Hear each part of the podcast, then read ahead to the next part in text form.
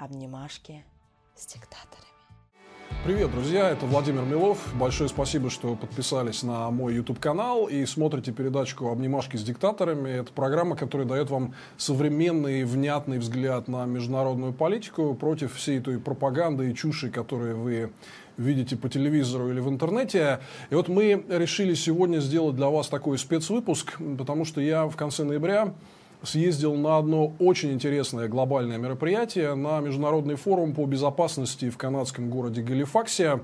А, там было очень много а, серьезных людей, политиков, экспертов, бизнесменов из всего демократического мира. Вот они собственно, в открытую под камерой обсуждали, а, что происходит с демократическим миропорядком, чего ждать и какая перспектива у нашей планеты в ближайшие десятилетия. А, это один из крупнейших таких международных форумов.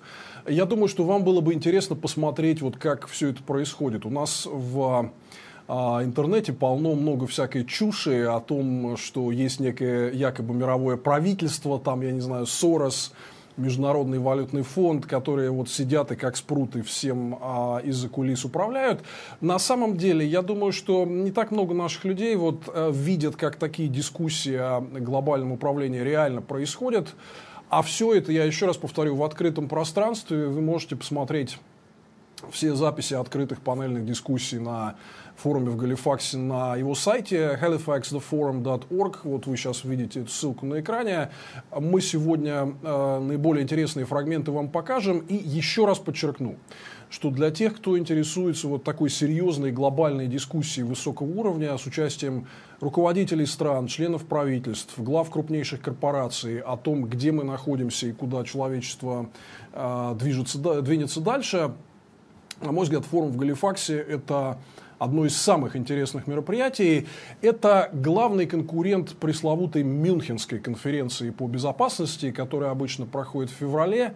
Если вы не знаете, что это, загуглите, но вкратце, ну, она в частности прославилась тем, что в 2007 году там со знаменитой мюнхенской речью выступил президент России Путин. Я думаю, что про мюнхенскую речь Путина вы, скорее всего, что-то слышали. Ну и вот он тогда там он произвел такую сенсацию – обрушившись с валом критики на страны Запада, вы, говорит, сволочи такие, выиграли у нас в холодной войне. Вот не могли повести себя как порядочные люди, сыграть в поддавки и проиграть. Да? Поэтому я больше с вами не играю, когда сказал тогда Владимир Владимирович Путин. Вот забирайте свои машинки, игрушечки, уйдите из моей песочницы.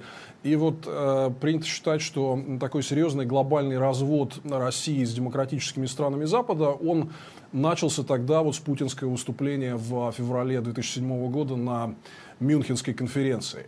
Так вот, форум по безопасности в Галифаксе э, считается таким младшим братом и основным конкурентом Мюнхенской конференции, но, на мой взгляд, он гораздо интереснее, потому что он, во-первых, более неформальный.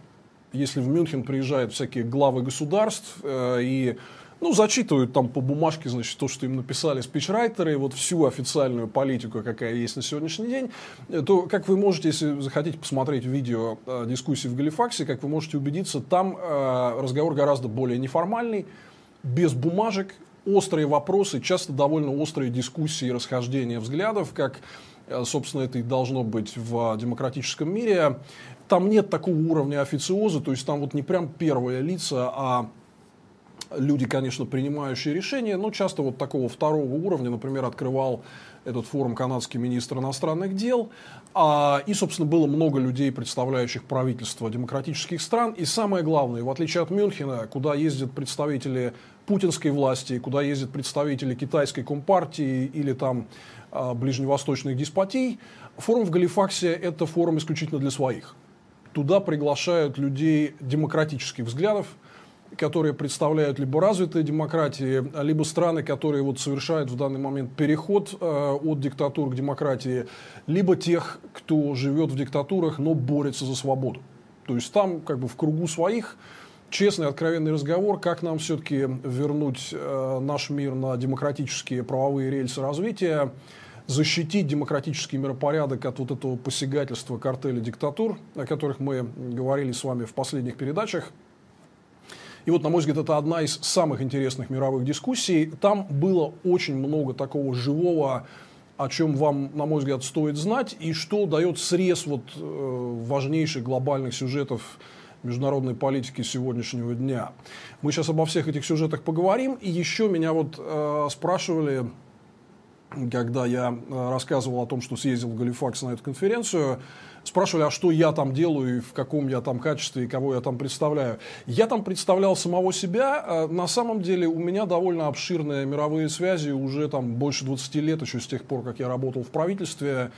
Меня очень часто приглашают выступить на самые разнообразные форумы в мире. И там последние лет 15-20 это продолжается. Вы можете это загуглить собственно, на самых разных международных площадках где-то обязательно найдется моя фамилия. Я э, неплохо говорю по-английски, я хорошо могу рассказать о том, что происходит в России, владею там экономической тематикой и вопросами в сфере энергетики, поэтому, откровенно говоря, я завален такими приглашениями постоянно, там 95% из них я отвергаю, потому что мне нужно время, чтобы работать в России и заниматься здесь важным делом, э, борьбой за свободу. Ну и вы знаете, э, собственно, все что мы здесь делаем с нашими коллегами по оппозиции.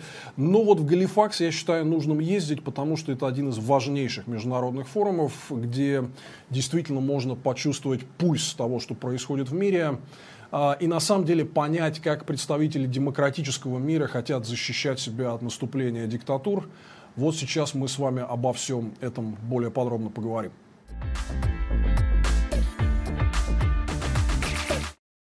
Важнейшим сюжетом форума в Галифаксе этого года были страны, которые сегодня находятся, наверное, на передовом крае борьбы за свободу. Вы знаете все эти сюжеты из новостей. Э, там, где диктатуры пытаются подавить сопротивление людей, которые требуют большей свободы, требуют демократических институтов, верховенства права и демонтажа авторитарной власти. Ну, конечно же, два основных таких наиболее ярких сюжета на данный момент – это Гонконг и Венесуэла – вот в Галифаксе вот раз э, очень подробная речь шла об этом. И, конечно же, одно из самых ярких выступлений, на самом деле не одно там было выступление у Эмили Лао. До недавнего времени она была председателем Демократической партии Гонконга. Это главная оппозиционная Пекину партия в Гонконге.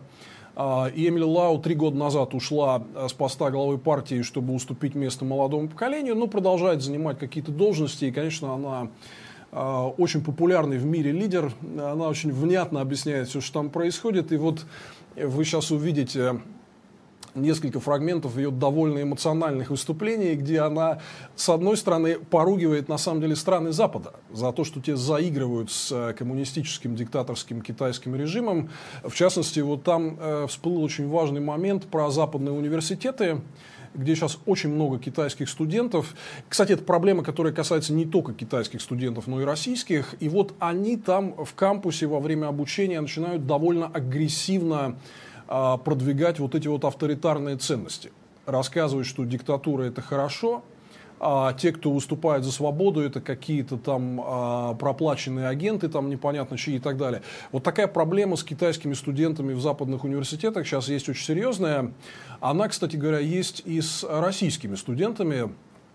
А, мне, например, рассказала одна моя коллега, которая работает в Оксфорде. Она рассказала, что когда убили Бориса Немцова, одна из студенток российских, которая э, в Оксфорде училась на тот момент, она в дворе кампуса у дерева поставила его портрет и пару свечек. Так на нее русские студенты накатали жалобу. Руководство университета потребовали все это убрать, потому что в Оксфорде учится огромное количество детей всех наших коррупционеров и воров. Они же на наворованные денежки отправляют своих деток куда? Они же, соответственно, не отправляют их в какой-нибудь политехнический университет сибирский, да? они отправляют их в Оксфорд. И все эти наворованные денежки тратят там. И там их детки агрессивно защищают политику Путина, так что таких случаев, к сожалению, немало. Но вот с китайскими студентами а, это выходит уже даже за определенные рамки, поэтому зрители задавали вопросы. Вот Эмили Ла очень эмоционально высказалась о том, что, понимаете, вот мы, конечно, здесь на Западе все хотим денежки, да, из Китая к нам приходит очень много денежек, поэтому мы готовы терпеть Э, все их авторитарные замашки. Вот вы сейчас увидите это, и в целом э, она рассказывала, там был такой очень серьезный разговор о том, что в Гонконге происходит. Э, она рассказывала ситуацию, как она видится изнутри. И, кстати говоря, как только форум закончился, там в воскресенье 24 ноября в Гонконге прошли местные выборы, которые были первым таким избирательным тестом для китайской компартии после вот этих бурных столкновений и протестов последних месяцев. И китайская компартия с треском эти местные выборы проиграла. То есть, по сути, такой политический референдум, а как жители Гонконга относятся к вот этим а, попыткам Пекина а, поставить под полный контроль Гонконг и постепенно демонтировать там демократический институт. И вот об этом шел очень серьезный разговор. Э, кстати, для тех, кто переживает, э, там, конечно, стоит ждать драматических событий в Гонконге, но а, Эмили Лау и другие эксперты, которые там выступали, они призвали всех не отчаиваться. Я из Гонконга, поэтому я вам говорю, не отчаивайтесь. Это я цитирую Эмили Лау. И, э, в общем, вывод состоит в том, что, конечно, жителям Гонконга придется трудно, Э, потому что Китай огромен по своей там, политической, экономической, военной мощи, по превосходству в населении. И Гонконг, он не такой уж маленький в размерах, но по сравнению, конечно, с огромным материковым Китаем, он э, очень мал. И, конечно же, силы в этом противостоянии не равны. Но жители Гонконга не намерены сдаваться. И, э, конечно же, руководство Китая, оно не хочет вот э, таким открытым образом повторить, условно говоря, Тяньаньмэнь 2.0, раздавить всех гонконгцев танками, это нанесет очень серьезный ущерб имиджу э, Китая и его отношениям с э, цивилизованным демократическим миром, поэтому здесь тоже есть сдерживающие факторы. Так что там драматично будет развиваться ситуация, но, э, конечно, сломить вот это вот гонконгское сопротивление Китаю не, уда не удалось и, скорее всего, очевидно, не удастся. Посмотрите несколько фрагментов из э, выступления Эмили Лау на форуме в Галифаксе. И, кстати говоря, протестующим в Гонконге там э, выручили специальную премию за борьбу за свободу, и мы все приветствовали их стоя аплодисментами. Этот момент вы сейчас тоже увидите. We're coming to this almost six months of turmoil. We had a big march, one million people on the 9th of June, and now we're coming close to the 9th of December, and this thing has not stopped. what's going to happen on Sunday? There are going to be elections, I hope, district council elections on Sunday. But now, that, if you go to Hong Kong now, many people will tell you they're very concerned. The government may postpone the election because they say the environment is not conducive. I, I think you, you, you, did a great job presenting the Chinese government's views. Maybe you get a first class ticket to Beijing and they get you as their consultant. And, and I think, I think, is it Joshua? I yes. think he's right in saying that the Chinese know the weakness, not just of the West, of democracies, but of humankind. What?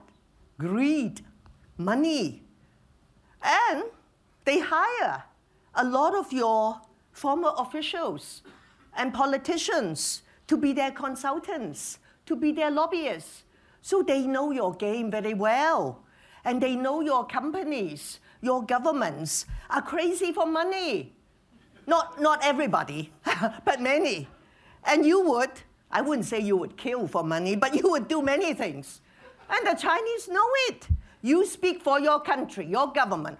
Why don't you demand reciprocity? Is it because if you do it, you will make less money? You will make enemies. So your government, your company will not get as rich. Is that the problem? So the problem is with us. And the Chinese human rights lawyers have told me, because I belong to the Chinese Human Rights Lawyers Concern Group, which was formed in Hong Kong 11 years ago. They say if someone tells you China does not care about international opinion, don't believe it. Why? The lawyers say because China cares about face. I don't think we should despair. And the fact that we are having this forum here, Peter, and if there is a consensus that there is a problem, if the Halifax Forum can come up with some proposals, and there are people from so many different countries, so many democracies, if they can begin to adopt a strategy, I think we can take it forward. Never, never despair, my dear. I come from Hong Kong. so don't despair. Never too late. So, ladies and gentlemen, thank you very much for the award. And I'm sure our people in Hong Kong are very, very honored and very grateful. And please come to Hong Kong to see us. Free Hong Kong! Stand with Hong Kong! Другой драматичный сюжет о борьбе за свободу – это Венесуэла. Вы знаете, в какую страшную гуманитарную катастрофу а, страна погрузилась благодаря диктаторскому режиму Чавеса и Мадура. А, и на форуме в Галифаксе была а, представлена администрация переходного президента Хуана Гуайдо. Там выступала Изадора Зубиада, которая является заместителем председателя Комитета по международным делам в Национальной ассамблее Венесуэлы и фактически замминистром иностранных дел в администрации Гуайда и его послом во Франции. Вот она рассказывала про всю эту тяжелую гуманитарную ситуацию, но здесь тоже есть э, свет в конце тоннеля, потому что, во-первых, э, довольно очевидно, что международная коалиция по поддержке э, переходного правительства Гуайда и по непризнанию режима Мадура легитимным, она уже очень внушительная. А вот э, Изадора э, Зубияда озвучила цифру в 56 стран, которые уже признали Хуана Гуайда законным переходным президентом страны. Это очень много. Это действительно одна из крупнейших коалиций по поддержке демократического транзита в э, какой-либо стране мира. И а, вот еще такой важный момент из ее выступления. Я думаю, это довольно очевидно из всего, что мы видим по Венесуэле. Но у режима Мадура уже нет пути назад. То есть нет никаких способов, которыми они могли бы вернуть экономику в нормальное состояние, обеспечить венесуэльцам какой-то хотя бы более или менее приемлемый э, уровень жизни. Они ничего не могут сделать. Э, Мадуро занимается только собственным выживанием, в чем ему помогают лидеры мирового клуба диктатур, э, прежде всего Россия и Китай. Это может продлиться какое-то время, э, но тем не менее очевидно, что разворота назад уже быть не может. То есть ситуация нормализоваться не может. Она дошла уже до абсолютно крайней точки. Поэтому здесь, к сожалению, как с многими э, трагическими финалами диктатур э, часто бывает дело, нам остается просто набраться терпения и ждать, когда все-таки этот режим вынужден будет уйти под давлением э, всей той тяжести обстоятельств, которые он сам создал, всей той адски неэффективной эксплуататорской системы, которую режим Чавеса и Мадуро создал. Э, и вот я был очень рад видеть представителей свободной Венесуэлы на этом форуме, которые тоже говорили о том, что они не собираются сдаваться, благодарны за международную поддержку. И в итоге уверен, что в Венесуэле все точно так же кончится победой сил свободы над uh, диктатурой.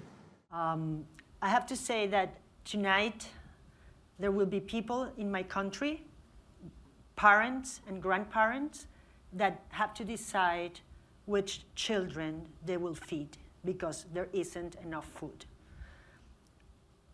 And I want you to understand that I'm speaking here tonight not only as the deputy commissioner from President Guaido and his ambassador, but mostly as a Venezuelan woman, an activist for democracy and human rights.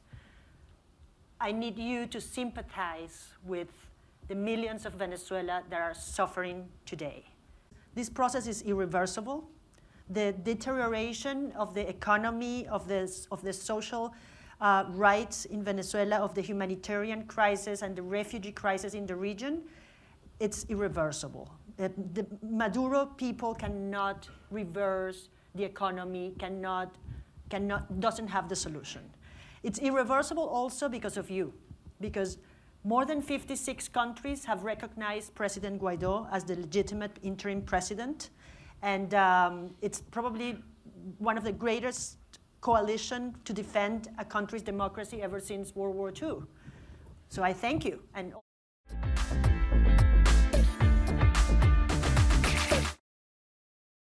Ну и, конечно, важнейший сюжет, который вот нависает просто над всеми дискуссиями, как такой большой слон в комнате, это история с потерей американского лидерства в демократическом мире после того, как власти пришел президент Трамп. который начал ругаться с э, союзниками, развитыми демократиями, разрывать старые альянсы, выстраивать торговые барьеры и вообще говорить, что там меня ничего не интересует, что в мире происходит. Я хочу дружить с диктаторами, с Путинами, с саудовцами, там, с Си Цзиньпином, с э, Ким Чен Ыном. А вот это построение демократического миропорядка меня не интересует. И это, конечно, всех очень, ну, сказать, что беспокоит, это, наверное, не сказать просто ничего. Поэтому, конечно, там задавали довольно острые вопросы американским гостям, которые были на этом форуме. А, и очень интересно, там была пара таких высокопоставленных трампистов из Вашингтона, вот людей, а, которые представляют лагерь Трампа, либо непосредственно его администрацию, либо тех в Конгрессе, кто, в общем, выступает лоялистами а, Трампа и поддерживает его политику. И, конечно, главным таким гостем, и все внимание было приковано к нему, это новый советник Трампа по национальной безопасности Роберт О'Брайен. А у него был там отдельный получасовой брифинг, где он отвечал на разные вопросы, в том числе довольно острые. Вы можете это все полностью посмотреть на а, сайте форума в Галифаксе. Я вам покажу только один фрагмент, который, на мой взгляд, наиболее точно описывает, что из себя этот Брайан представляет. Ему задали очень простой и понятный вопрос. Сказали, вот, господин советник по национальной безопасности, вот сейчас э, президента Трампа обвиняют в том, что он распорядился заморозить помощь Украине в обмен на участие руководства Украины в каких-то внутриполитических американских делах и э, поиск э, якобы какого-то компромата на главного политического конкурента Трампа, кандидата в президенты Джо Байдена. Вот его спросили, правда ли, была ли такая постановка вопроса, а на самом деле подсказка в том, что она была, потому что это уже подтверждено расшифровками телефонных переговоров, Трампа с президентом Украины Зеленским и многими свидетельскими показаниями. Ну вот у Брайана прям в лоб спросили, а что, действительно Трамп требовал от Украины э, предоставить помощь в каких-то внутриполитических американских разборках и угрожал заморозить американскую помощь Украине, если это не будет сделано. На что у Брайан ответил в духе, я не знаю, там, нашего пресс-секретаря президента России Дмитрия Пескова. Он сказал, а вы знаете, я вообще тут недавно работаю. И все вот это, что происходило, это было до меня, поэтому я как бы не в курсе дела. Я не шучу. Это серьезно. Вот вы сейчас просто увидите на видео этот фрагмент. Ну и посмотрите а, в целом выступление Брайана. Он, конечно, как главный эмиссар Трампа там выглядел довольно жалко. Над ним в кулуарах, конечно, многие потешались. Но это такой э, нелегкий смех, потому что, конечно, то, что Америка устранилась от глобального лидерства в демократическом мире, это создает такие серьезные проблемы вакуум контроля за ситуацией, куда, конечно, бросаются всякие хищные диктаторы, решающие свои вопросы. Ну, вот просто посмотрите, как э, советник э, Трампа Убрайан э, невнятно отвечает вопрос, знал ли он о давлении Трампа на Украину. So, given the importance of that military aid, have you been informed the reason behind the 55 day hold on military assistance? Yeah, so that, that happened before I, I arrived, and so I don't, I don't have any clarity into that situation. You haven't been informed about the reason? I, I, I, have, I haven't been involved in that issue. И еще один высокопоставленный трампист, который был в Галифаксе, это тоже очень влиятельный человек, председатель комитета американского сената по международным делам, сенатор Джеймс Риш. А, он известен тем, что он активно поддерживает Трампа, блокирует очень многие инициативы демократической партии, которые направлены на то, чтобы Трампа как-то все-таки вернуть в нормальное русло. И он, он там выступал, у него тоже был отдельный получасовой брифинг, тоже можете на видео посмотреть. А, самое интересное из этого. Там он много чего говорил, и, кстати, он такой человек грамотный, многие вещи говорил по делу, особенно про Китай но очень характерно. Характеризует отношение лагеря трампистов вообще к Путину и к э, российской агрессивной политике в мире. А Джеймсу Ришу два раза, два раза в течение вот этого получасового чата, и там было там минут 15 на ответы на вопросы. Ему два раза задали вопрос прямой о политике администрации Трампа в отношении Путина и в отношении российской агрессии. Он оба раза ушел от ответа, вообще ничего не сказал. Это, честно говоря, просто, ну, американские политики, у них есть чему поучиться. Это, конечно, скорее из области искусства, чем науки, да. Просто вообще не ответил на оба эти вопроса. Это еще раз возвращает нас к тому, что обнимашки Трампа с Путиным – это история не случайная, а, и что за этим, в общем-то, в принципе, стоит а, какая-то более широкая коалиция внутри республиканской партии США – которая, в принципе, готова сдавать э, интересы демократического мира в э, борьбе с путинской диктатурой просто ради каких-то своих внутриполитических позиций в Америке. То есть это не только Трамп. Вот посмотрите эту пару фрагментов. Um, it, is five years, lest we forget, since Russia annexed Crimea and started its shenanigans in eastern Ukraine, in the Donbass region, Luhansk and, and, uh, and Donetsk, and other parts of, of, of Ukraine. I mean, here's the question Has Putin won? Has history just moved on? Are we essentially, when all's said and done, have we conceded that Russia has annexed Crimea and that's that? Well, let me let me start where you started, and that is, I, I think it would be a mistake to watch cable uh, news from the United States and believe that there's this consumption uh, with uh, with the impeachment thing. Uh, in my state, in Idaho, and this is this is true throughout America. Maybe not in New York, maybe not in Washington D.C. People are going about their business. My question is what is the comprehensive strategy towards Russia's aggressive behavior that is ongoing? from the U.S. at least. Thank well, you. Well, our, our uh, strategy has been to uh, look, the, the days of wars we hope are over, particularly the big wars. People aren't going to go, going to go, go to war over things that they used to go to war. Но, к счастью, в Галифаксе была представлена не только вот эта вот плеяда трампистов, но и нормальная Америка здорового человека. Там традиционно туда в Галифакс довольно много ездит высокопоставленных американцев. Вот, э, на мой взгляд, один из самых ярких выступавших в этом году был Тим Кейн, сенатор Тим Кейн, который, возможно, вам он известен тем, что он баллотировался кандидатом в вице-президенты вместе с Хиллари Клинтон на выборах э, 2016 года. Он частый гость в Галифаксе, и вот он как раз выступил с очень мощной речью, где сказал, что Америка обязательно вернется к альянсам, а, к участию в а, отношениях, с более тесных отношениях со своими демократическими странами, друзьями, и что вообще для того, чтобы быть сильной, Америке нужны друзья. Она не может находиться в изоляции, она должна совместно со странами, которые разделяют те же цели, те же демократические ценности, э, строить новый, более справедливый мир. Была очень сильная речь, э, очень впечатляющая, и э, Тим Кейн, конечно, выступил с осуждением тех действий Трампа, которые направлены на то, чтобы ссориться просто с ближайшими союзниками, с Канадой, с Европейским Союзом. Вот посмотрите фрагмент его выступления. I think, I think it's temporary. Um, I, I um, the alliances will be new, so change, of course, there's going to be change. And you could look at U.S. history on foreign policy issues and say this tension's always been there. George Washington said, avoid entanglements. Teddy Roosevelt and Woodrow Wilson were, let's be you know, global in our reach and in our diplomacy. So there are two poles in American thought, uh, uh, even go back to Washington a little bit, isolationist versus be engaged and, and be a global leader.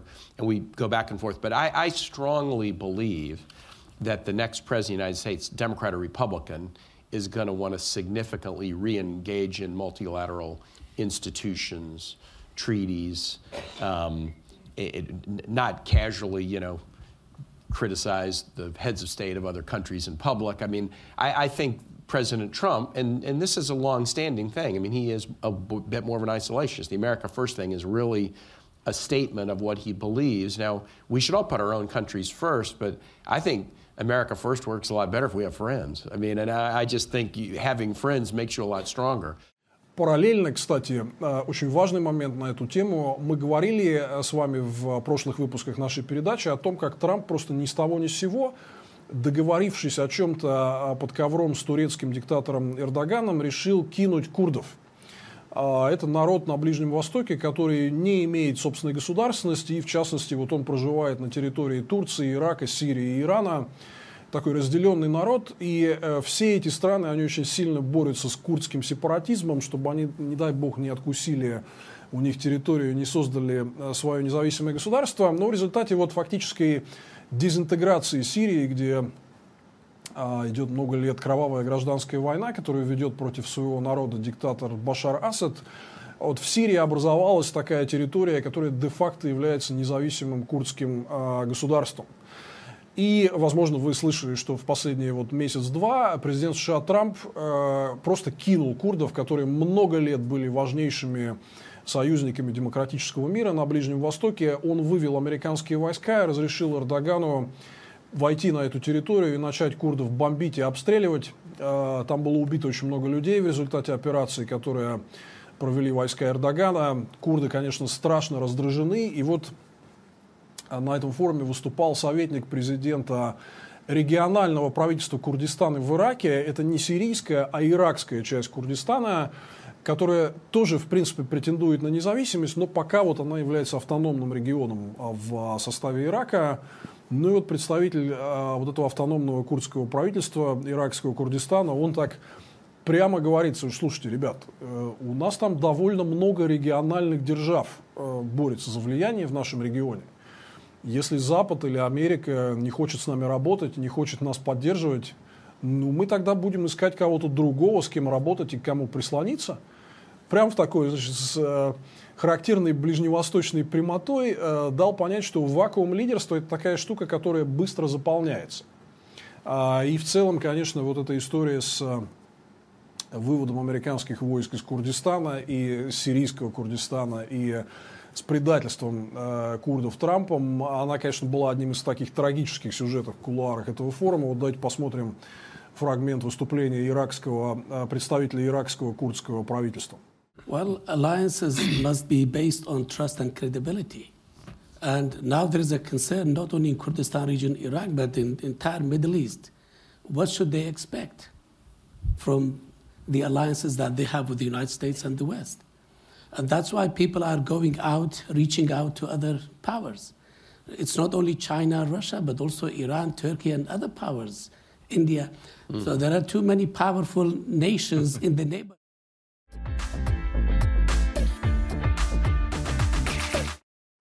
И, конечно, в качестве ключевой угрозы на этом форуме все сейчас обсуждают Китай – не только в связи с его возросшей экономической мощью и авторитарными поползновениями, агрессивными поползновениями, которые направлены на всемирную поддержку и укрепление и экспансию вот этого мирового клуба диктатур.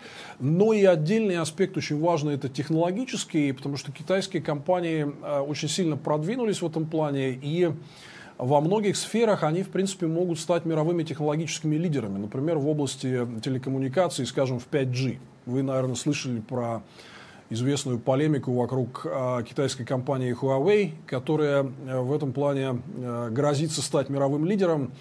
И все это, конечно, сильно воспринимают как угрозу, потому что понимают, что по факту все крупные китайские компании, но совершенно точно Huawei э, контролируется коммунистическим диктаторским правительством Китая.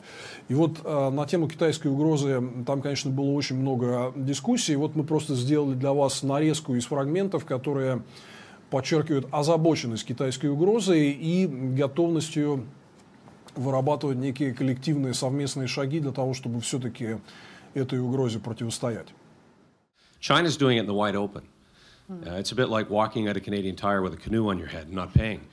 Uh, they're out there saying, we want your 5G network, so we'll have access not only to all of your critical infrastructure, but all of your Five Eyes information.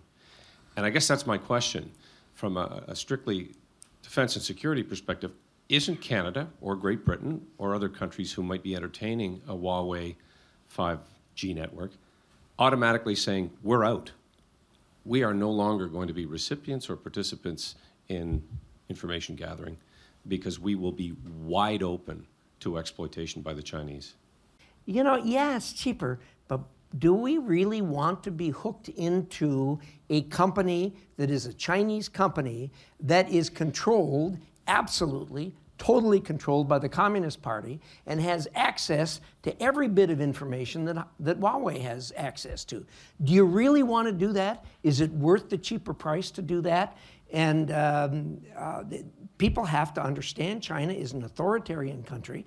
They, they don't they don't have companies that can operate by themselves. If the Communist Party walks in and says, We want your books, we want this, we want that, we want your computers, they are entitled to get to every speck of information that they have. And if you're hooked up to Huawei, they have access to it. Stay away from Huawei.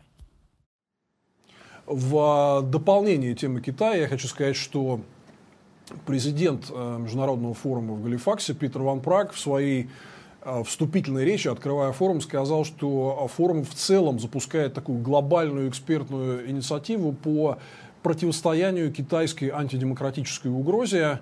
А, и вот за год до следующего форума, который пройдет в ноябре 2020 года, э, крупная международная группа экспертов подготовит для следующего форума специальный доклад с идеями о том, как э, странам демократического мира следует вот этой диктаторской китайской угрозе противостоять. Вот фрагмент выступления Питера Ван Прага.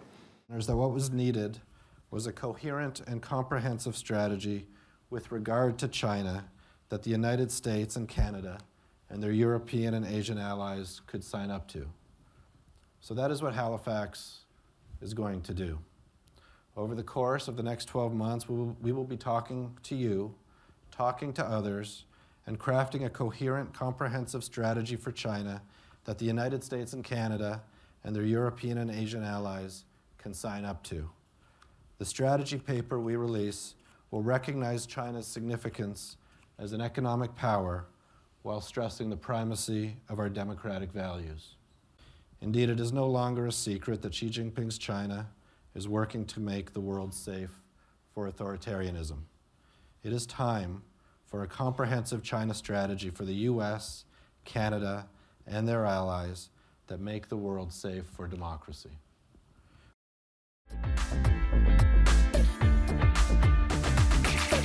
Россия. Конечно, без России не обошлось, ну, наверное, ни в одной э, сессии форума в э, Галифаксе. А, и надо сказать, что вот если некоторое время назад какие-то были еще дискуссии вот с теми, кого называют Путин ферштейерами, что вы типа неправильно поняли Путина, надо посмотреть на мир его глазами, и сразу все у вас станет такое красивое, розовое, с блестками, да. А эта тема уже вообще ушла на периферию все серьезные политики в демократическом мире однозначно воспринимают Путина как главного агрессора на мировой арене. И, в общем, уже вместо дискуссий на эту тему выстраивают э, довольно э, серьезную оборону. Вот примечательно, там было много разговоров об этом. Но, знаете, я хотел вам дать э, один фрагмент представителя, вот не падайте со стула, Международного альянса, который называется НАТО, Организация Североатлантического договора, он выступал на сессии про э, киберугрозы для демократических стран, и в том числе э, не только э, технологические киберугрозы, хакерство, но и проблема дезинформации и вот этой вот информационной войны, которую диктатуры ведут против демократического мира, и Путин ведет против мировых демократий. И вот он очень интересные вещи рассказывал про технологии борьбы с дезинформацией, и его попросили, типа, приведите вот один конкретный пример – а как вы это делаете, как вы путинскую дезинформацию а, готовитесь побеждать. И он говорит, хорошо, и рассказал. Вот вы, наверное, слышали, что после того, как а, зеленые человечки в масках захватили Крым, а НАТО приняло решение разместить э, передовой контингент, несколько батальонов э, в Польше и странах Балтии для того, чтобы вот таких паскудных штук с ними никто себе делать не позволял. И одно из направлений путинской э, войны э, информационного плана и распространения дезинформации было очень ну, такое прагматичное. Да? Они вот про этих солдат э, западных армий, которые размещались там в Польше, в Литве, в Эстонии, они изначально нач- начинали вести такую превентивную информационную войну типа, что они там делают, когда они в эти страны приехали. Ну и там начинается, вот все, вы знаете, да, про все это, насилуют маленьких девочек, там занимаются грабежами, воровством, там, а, ведут себя неподобающим образом и так далее. Да?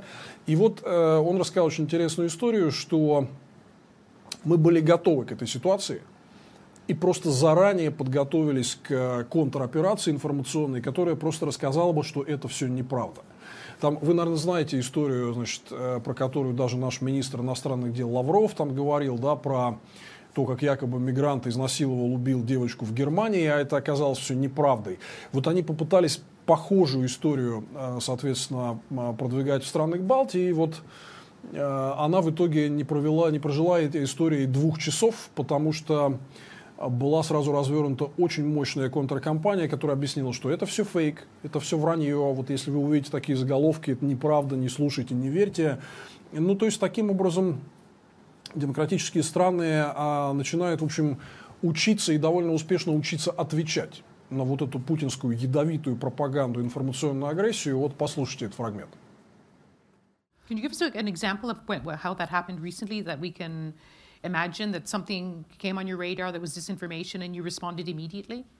Uh, there is a constant stream of false stories, which I have to say I think originate in Russia, about what the Canadian and other troops deployed into the Baltic states are doing. Uh, you know, raping little girls, uh, stealing, uh, wow. causing environmental damage. Uh, and it's just never true, but we have to respond to it, and our, our the governments in the Baltic states respond very quickly. Um, and we've seen a sort of evolution, and I think that's positive. So, for example, uh, there was a story propagated by the pro Russian uh, online media in Germany about this is a couple of years ago about a, a, rape of a little girl, which was not true, but there were all kinds of demonstrations, and President, uh, um, Foreign Minister Lavrov, you know, amplified this story. And then when German troops moved into Lithuania as part of our deployment, the same story was immediately propagated. And it didn't last two hours because the media there knew what was coming. The population had been prepared, coming back to pop, prepare, preparing the population, and it just died.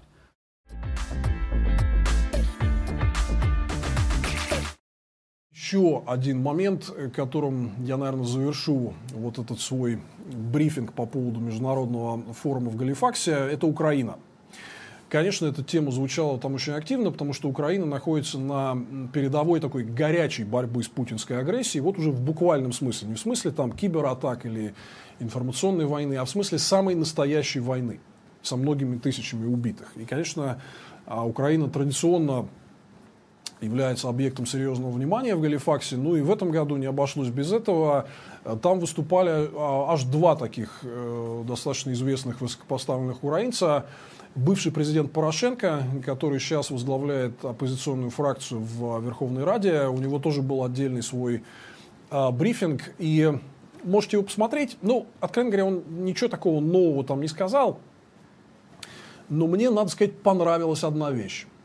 А, сейчас очень модная такая тема среди ястребов на Западе, которые вот мыслят в категориях там оружия, вот такого военного противостояния, они говорят следующее, что вот Трамп э, молодец, потому что он поставил Украине джавелины, это противотанковые ракеты.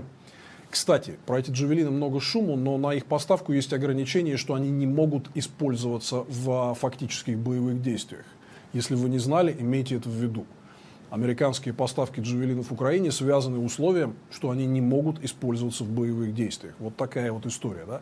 Но вот ястребы, они любят говорить, что Трамп такой молодец. Вот Обама боялся поставлять оружие Украине, а Трамп взял э, и поставил, вот, значит, какой защитник Украины. Да?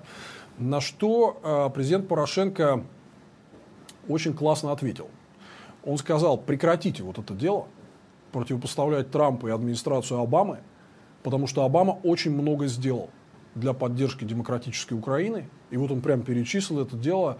А на фоне вот этого агрессивной линии трампистов, которые э, пытаются полностью э, замять все то, что Барак Обама делал, конечно, звучало очень сильно. И э, молодец, Порошенко хорошо сказал. Ну, а в целом, если вы хотите узнать, что он говорил, еще раз посмотрите в целом его выступление. Вот фрагмент про Обаму. And you, you, didn't get any traction out of President Obama in terms of, of military hardware, did you? Look, stop doing like this that we have uh, received something from Trump and don't receive something from Obama. Because from Obama, we receive three tranche of the uh, loan guarantee from the United States.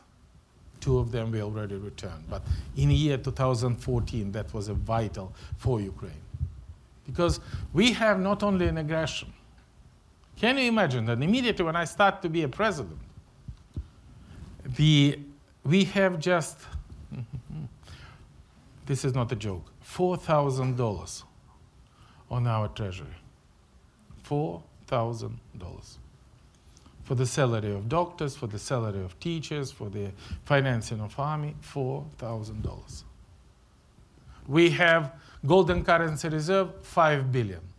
In the next four months, we should pay 7.5 billion to return the debts.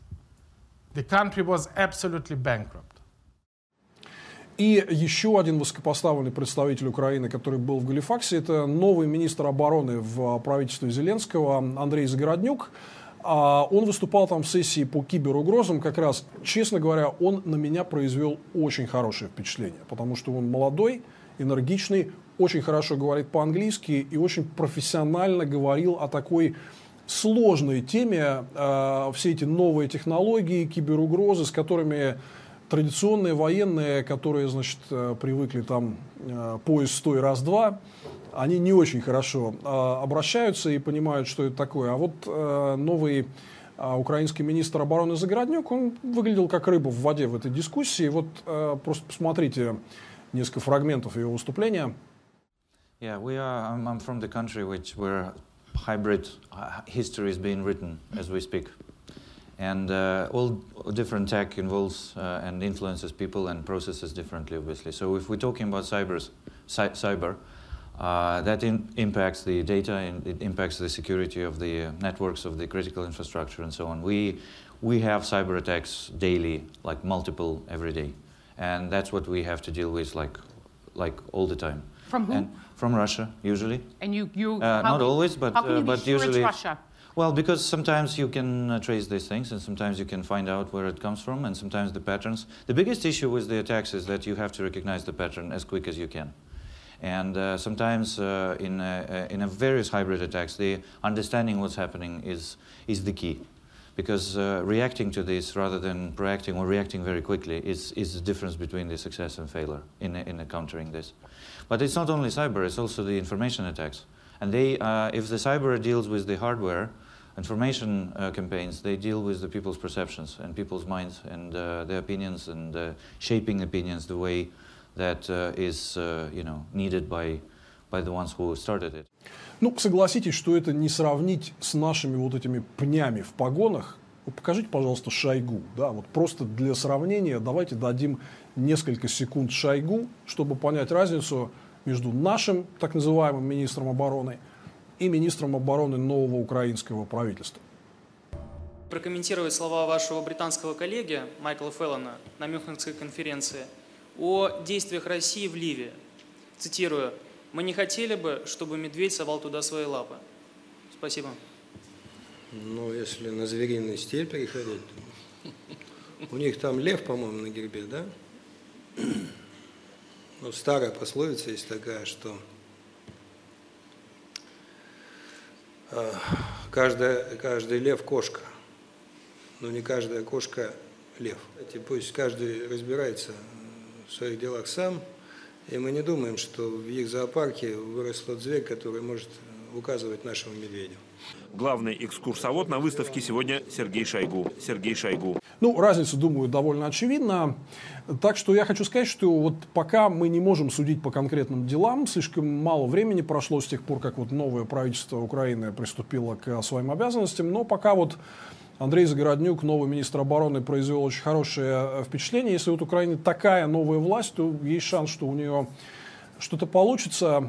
Хотя, как всегда с постсоветским пространством, там везде всегда возникает какое-то «но». Я просто полез, мне стало интересно, я полез посмотреть биографию Загороднюка, потому что ну, как-то он слишком молодой и такой невоенный, да, вот откуда он взялся, что он делал. Надо сказать, что у него какой-то особо такой большой биографии нет. Ну, он там, в частности, при э, предыдущем руководстве Минобороны э, порядка двух лет возглавлял Центр реформ при Министерстве обороны Украины. Ну, вот, видимо, э, там, в рамках какой-то реформаторской линии, которую обозначил Зеленский, вот главного там идеолога реформ назначили министром. Это довольно логично. Но в чем заключается вот это «но»? Дело в том, что у Андрея Загороднюка есть папа. Папу этого зовут Павел Загороднюк, и он является членом Совета директоров э, украинской нефтяной монополии э, государственной добывающей компании «Укрнафта». Ну, член Совета директоров и член Совета директоров, вроде бы, да. Но вся драма в том, что «Укрнафта» – это совместное предприятие, которым владеют, с одной стороны, правительство Украины, а с другой стороны, известный вам олигарх, о котором, я думаю, вы слышали, Игорь Коломойский. Так вот, Павел Загороднюк, папа украинского министра обороны, представляет в Укрнафте интересы Игоря Коломойского. То есть министр обороны Украины – это сын бизнесмена, который работает на Коломойского. Откровенно говоря, еще раз, я не хочу здесь э, делать каких-то далеко идущих выводов, но меня это зацепило. что мне понравился и произвел хорошее впечатление новый украинский министр, э, хорошо ориентируется в современной тематике, владеет английским, и вдруг где-то из-за кулис все-таки вылезает чучело Коломойского. Это, конечно, не может вызывать, не вызывать подозрений. Ну, согласитесь, что это была хорошая подводка к нашему следующему выпуску, который как раз будет посвящен Украине, что там происходит после того, как э, полгода прошло с момента избрания Зеленского, триумфального избрания Зеленского президентом Украины. Э, идут там реформы, не идут. Что там делает Коломойский, как он себя чувствует и какая перспектива у этого всего. Мы поговорим об Украине серьезно, не так, как это делает э, российское телевидение. Поэтому ждите нашу новую передачу, а подписывайтесь на мой канал. Это была программа «Обнимашки с диктаторами» Владимира Милова. И донатьте нам на продакшн, потому что для того, чтобы делать э, для вас все эти красивые видео, э, нам нужен штат, нужен бюджет. Я рад, что вам интересно, и вам интересен современный, нетривиальный, трезвый взгляд на международную политику, в отличие от той ерунды, которую вы слышите по телевизору или видите в интернете. Спасибо.